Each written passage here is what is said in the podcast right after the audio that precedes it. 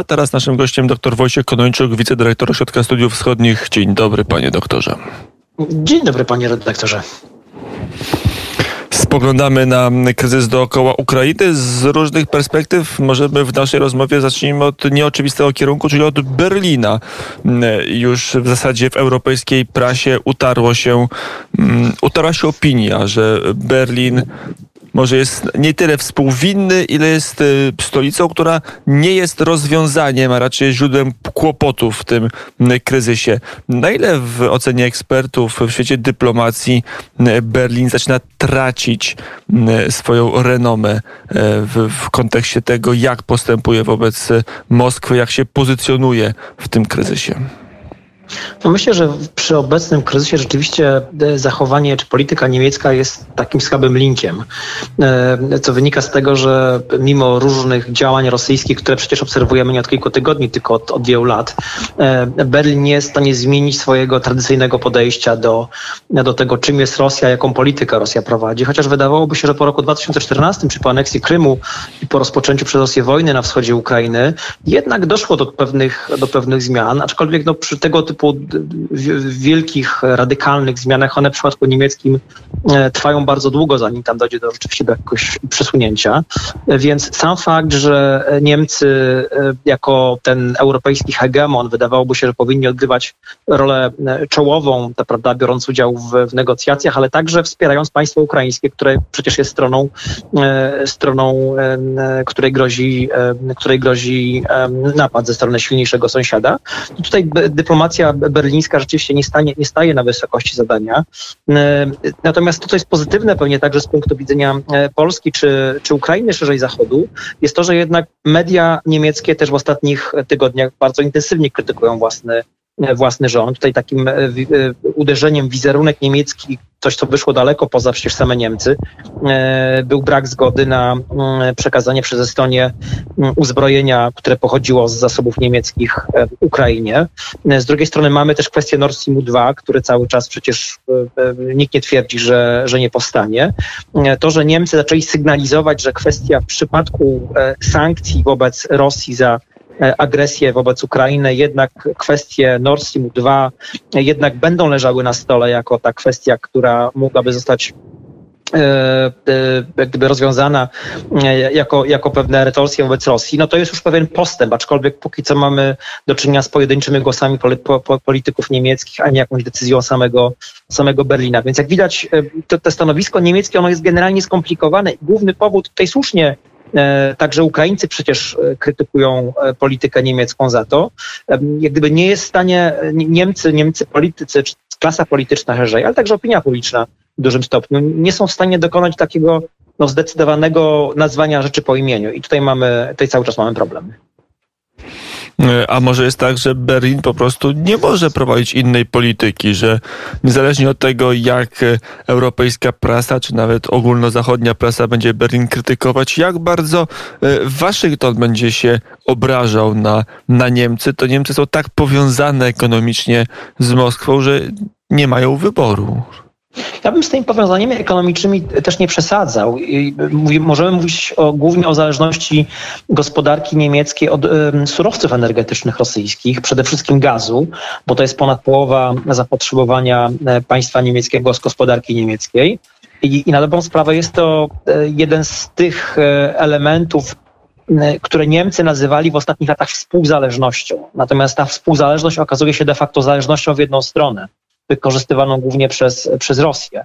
Więc mam wrażenie, że to podejście takie tradycyjne, które ja też często słyszałem od różnych niemieckich kolegów, mm, analityków niemieckich czy ekspertów niemieckich, którzy się kwestiami energetycznymi e, zajmowali, oni mianowicie mówili, że oni bardzo silnie wierzą w współzależność z Rosją, że to jest coś, co mia miałoby stopniowo Rosję zmieniać. Okazuje się, że to jest, e, było i pozostaje cały czas bardzo e, naiwnym myśleniem, bo, bo Niemcy dzisiaj trochę dochodzą do, do tego, że, że mają problem, dlatego że wpadli w jednostronną zależność od Niemiec, że w przypadku, gdyby dzisiaj, e, dopuśćmy, przestał płynąć gaz rosyjski do Niemiec, no to Niemcy mieliby potężny problem systemowy, skąd z jakich innych miejsc można by alternatywne dostawy tego surowca sprowadzić.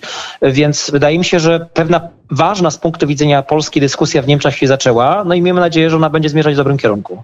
Pewnego, pewnego bardziej realistycznego patrzenia na to, czym jest rosyjska polityka dzisiaj i, i czym to może grozić Niemcom i też całej Europie. Widzieliśmy taką ewolucję w Berlinie od, mm, od zakazu reeksportu broni, czy to z Finlandii, czy z krajów bałtyckich, która pierwotnie należała do Bundeswehry, czy, czy do armii niemieckiej, a, a teraz jest tak, że, że nawet jadą transporty oczywiście wyśmiewane, no ale jednak jakieś części uzbrojenia, hełmów są wątpliwości jakiej jakości, czy nowsze, czy starsze, czy, czy, czy jeszcze możliwe do użytku przez wiele lat, czy już będące na wyczerpaniu swojej przydatności, no ale jednak e, coś z Berlina e, na Ukrainę trafi z, z berlińskich czy, czy niemieckich magazynów. Na ile to jest element e, ewolucji postawy Berlina? Nie, no myślę, że tej decyzji o tym, że przekazać stronie ukraińskiej 5 tysięcy hełmów wojskowych nie należy przeceniać. One póki co jeszcze nie trafiły na Ukrainę.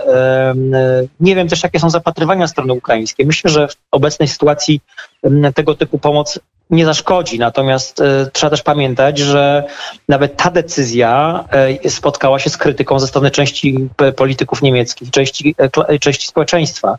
Bardzo pacyfis, pacyfis, pacyfistycznego, przepraszam, społeczeństwa niemieckiego, które generalnie jest przeciwne e, dostawom e, broni, które e, w tym przypadku na Ukrainę, która w tym, no, w tym konkretnym momencie, w którym jesteśmy, w, w, w percepcji Niemców, mogłaby doprowadzić do eskalowania sytuacji. To jest oczywiście pewne nie, nie, nie branie pod uwagę całego kontekstu, w którym się znajdujemy dzisiaj, czyli to to, że to Rosja jest agresorem, a Ukraina jest państwem, które e, zamierza się bronić. Z drugiej strony też trzeba pamiętać, że Niemcy są ważnym eksporterem broni w skali, w skali globalnej. Oni sprzedają głównie na Bliski Wschód i do państw afrykańskich, do Azji także. E, broń za kilka miliardów dolarów, wartości kilku miliardów dolarów rocznie. Natomiast e, to, że dostaw broni niemieckiej dzisiaj nie ma na Ukrainę, wynika z takich, a nie innych stosunków niemiecko-rosyjskich. No i to trzeba, to trzeba przyznać. Też od, możemy się odwołać po raz kolejny do badań opinii publicznej niemieckiej, które pokazują, że jednak większość e, społeczeństwa niemieckiego występuje przeciwko E, tego typu dostawą e, broni niemieckiej na Ukrainę. Więc ja bym się nie spodziewał w tej konkretnej kwestii e, jakiekolwiek, chyba żeby się okazało, że mamy na przykład pełnoskalową agresję rosyjską na, na Ukrainę, to mogło pewnie zmienić podejście Niemców dzisiaj. Natomiast póki co ja bym się takiej zmiany nie spodziewał. Mm, przy telefonie dr Wojciech Kolończuk e, z Ośrodka Studiów Wschodnich. To teraz e, przejdźmy do mm, e, informacji, która nas trafiła w ostatnich godzinach, czyli to, że Polska będzie eksportować mm, także materiały wojskowe, amunicję na Ukrainę. Do tej pory była pewna niejasność. Jedne ukraińskie agencje rządowe w części mówiły, że Polska jest wśród krajów, które wspomagają militarnie mm, Ukrainę. Ministerstwo Obrony, y, minister obrony Ukrainy w dzienniku Rzeczpospolita mówił coś innego. Y, jaka jest prawda i jakie są faktycznie te relacje militarne między Kijowem a Warszawą? To trochę zależy od tego, jaki okres analizujemy. Rzeczywiście w, w, ostatnich e, miesiącach nie było, i też musimy rozdzielić na dostawy komercyjne i dostawy, e, dostawy na zasadzie wsparcia e, bezpłatnego, prawda, broni czy, czy, czy uzbrojenia. Więc w ostatnich, w ostatnich miesiącach rzeczywiście bezpłatnie uzbrojenia stronie ukraińskiej Polska nie przekazywała. Natomiast już jakiś czas temu Polska, biorąc pod uwagę obecny kryzys, złożyła propozycję Kijowowi co do, co do wsparcia nie, nie, nieodpłatnej pomocy wojskowej dla strony ukraińskiej. E, minister ukraiński w jednym z wywiadów dla mediów, dla mediów nad Dnieprem stwierdził e, niedawno, że ta propozycja rzeczywiście trafiła do Kijowa i ona jest analizowana i że to sami Ukraińcy, zresztą bardzo słusznie, podejmą decyzję, czego, czego, czego będą od nas chcieli. Dzisiaj w wywiadzie e, szef BBN-u, e, pan, e, pan minister Soloch, także o tym wspomniał, że Polska jest w stanie bardzo szybko przekazać to, co będzie Ukrainie niezbędne. Wspomniał między innymi o kwestiach amunicji, także zestawów przeciw, przeciwrakietowych. Natomiast myślę, że to pałeczka leży po stronie ukraińskiej, w tym sensie, że to oni powinni zdecydować, bo oni znają najlepiej potrzeby własnej armii, co jest niezbędne. Na ile jestem w stanie czytać sytuację, to widzę, że po polskiej stronie mamy bardzo jasne sygnały tego, że Polska jest w stanie wspierać Ukrainę także w, sferach, w sferze wojskowej. Jutro mamy bardzo ważną wizytę premiera Morawieckiego w Kijowie. Zresztą w mediach ukraińskich pojawiła się informacja, że w związku z tym, że tego samego dnia ma być również premier e, Wielkiej Brytanii Boris Johnson w Kijowie, być może dojdzie do ogłoszenia nowego formatu współpracy politycznej czy wojskowej e, w ramach właśnie tego trójkąta Polska, Wielka Brytania, Ukraina. Myślę, że to bardzo ciekawy moment jest. Więc tutaj e, wydaje mi się, że jeśli chodzi o to wsparcie nasze dla, dla państwa ukraińskiego, które znajduje się dzisiaj w potrzebie, to no było jest. Też trzeba sięgnąć trochę do, do, do niedawnej historii, czy już po agresji rosyjskiej, po 2014 roku, roku. Nawet z danych ukraińskich resortu obrony Ukrainy wynika, że Polska była wśród tych krajów, które państwo ukraińskie wspierało. No, oczywiście tutaj nie mamy ale te, znaczy nie mamy co się równać z, choćby z, ze Stanami Zjednoczonymi, które były i są najważniejszym dostawcą pomocy wojskowej dla Ukrainy. Natomiast gdzieś tam w, w pierwszej piątce tych państw, które na świecie, które wspierają pomocą wojskową Ukrainę po 2014 rokiem byliśmy. E, to skoro przy tym nowym formacie jesteśmy, to jeszcze zapytam o takie kulisy dyplomacji.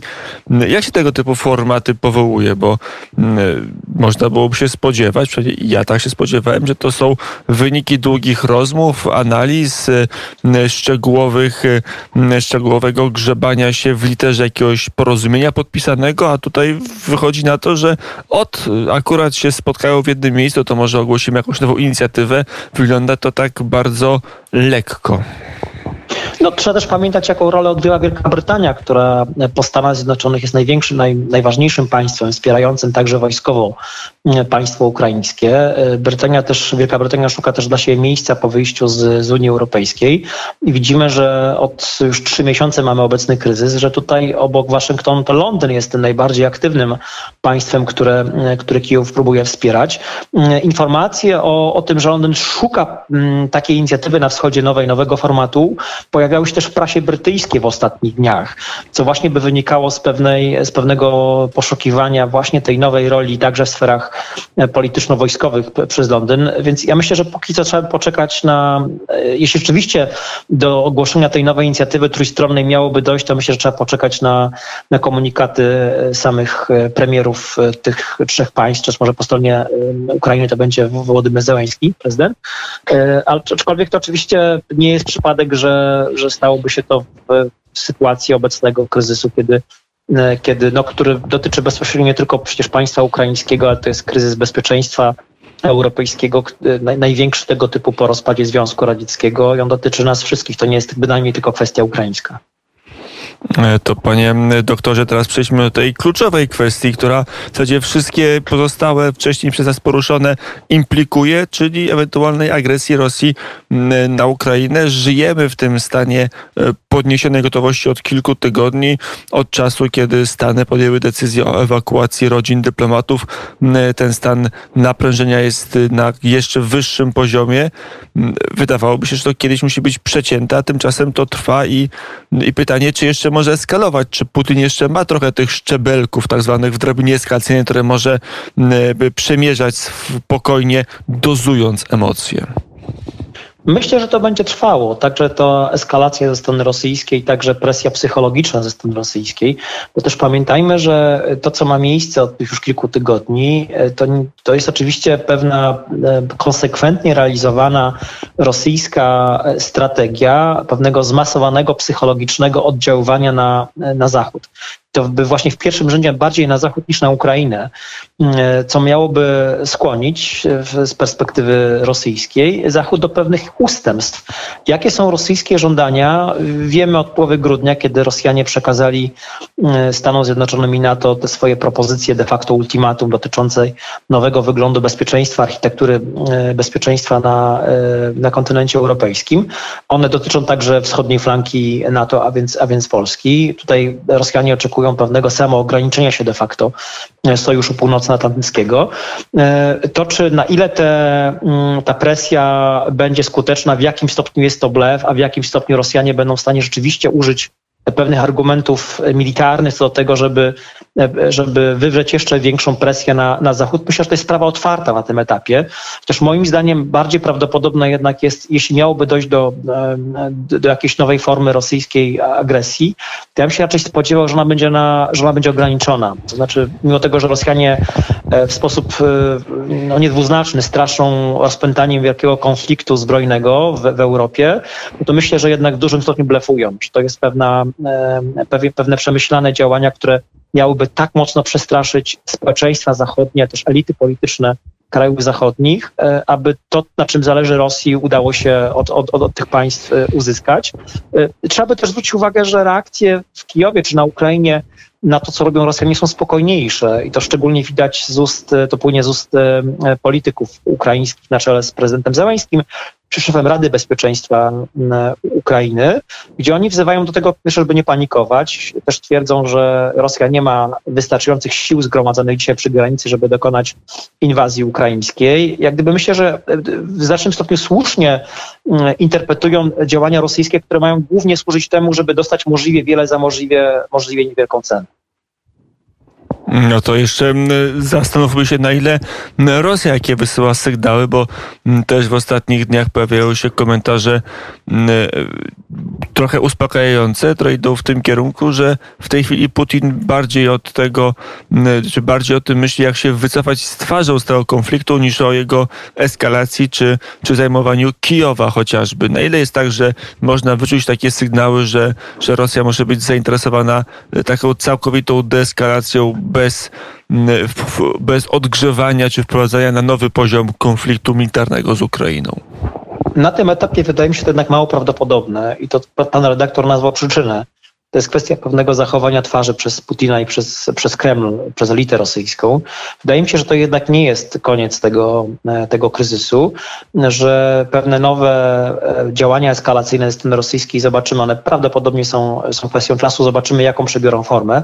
Natomiast no, Rosjanie są cały czas dalece e, niezadowoleni z reakcji rosyjskiej, czy reakcji zachodniej na rosyjskie propozycje, czyli de facto myślę, że to ich zaskoczyło jednak, że oni jednak przelicytowali, w tym sensie, że oni się spodziewali, że Zachód po tej całej demonstracji trwającej przecież cały czas rosyjskiej militarnej, że Zachód będzie e, skłonny do jakichś ustępstw. Natomiast okazuje się, że nie mamy większych pęknięć, jeśli chodzi o postawę Zachodu. Tutaj narzekaliśmy na początku naszej rozmowy na Niemcy, ale także Niemcy tego, tej głównej linii odpowiedzi zachodniej nie kwestionują. Czy to posiedzenie Rady NATO-Rosja, ono pokazało pewne zwarte stanowisko państw zachodnich, co myślę, że jednak było dla Rosjan pewnych nieprzyjemnym z ich punktu widzenia zaskoczeniem. Więc miejmy nadzieję, że, że Zachód pozytywnie zna, zda ten stres test, który obecnie e, przechodzi.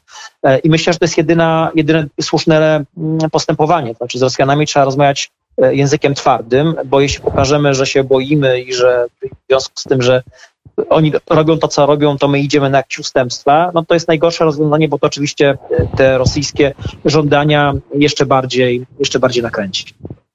Mm, powiedział dr Wojciech Konończuk, wicedyrektor Ośrodka Studiów Wschodnich. Dziękuję bardzo za rozmowę. Dziękuję również.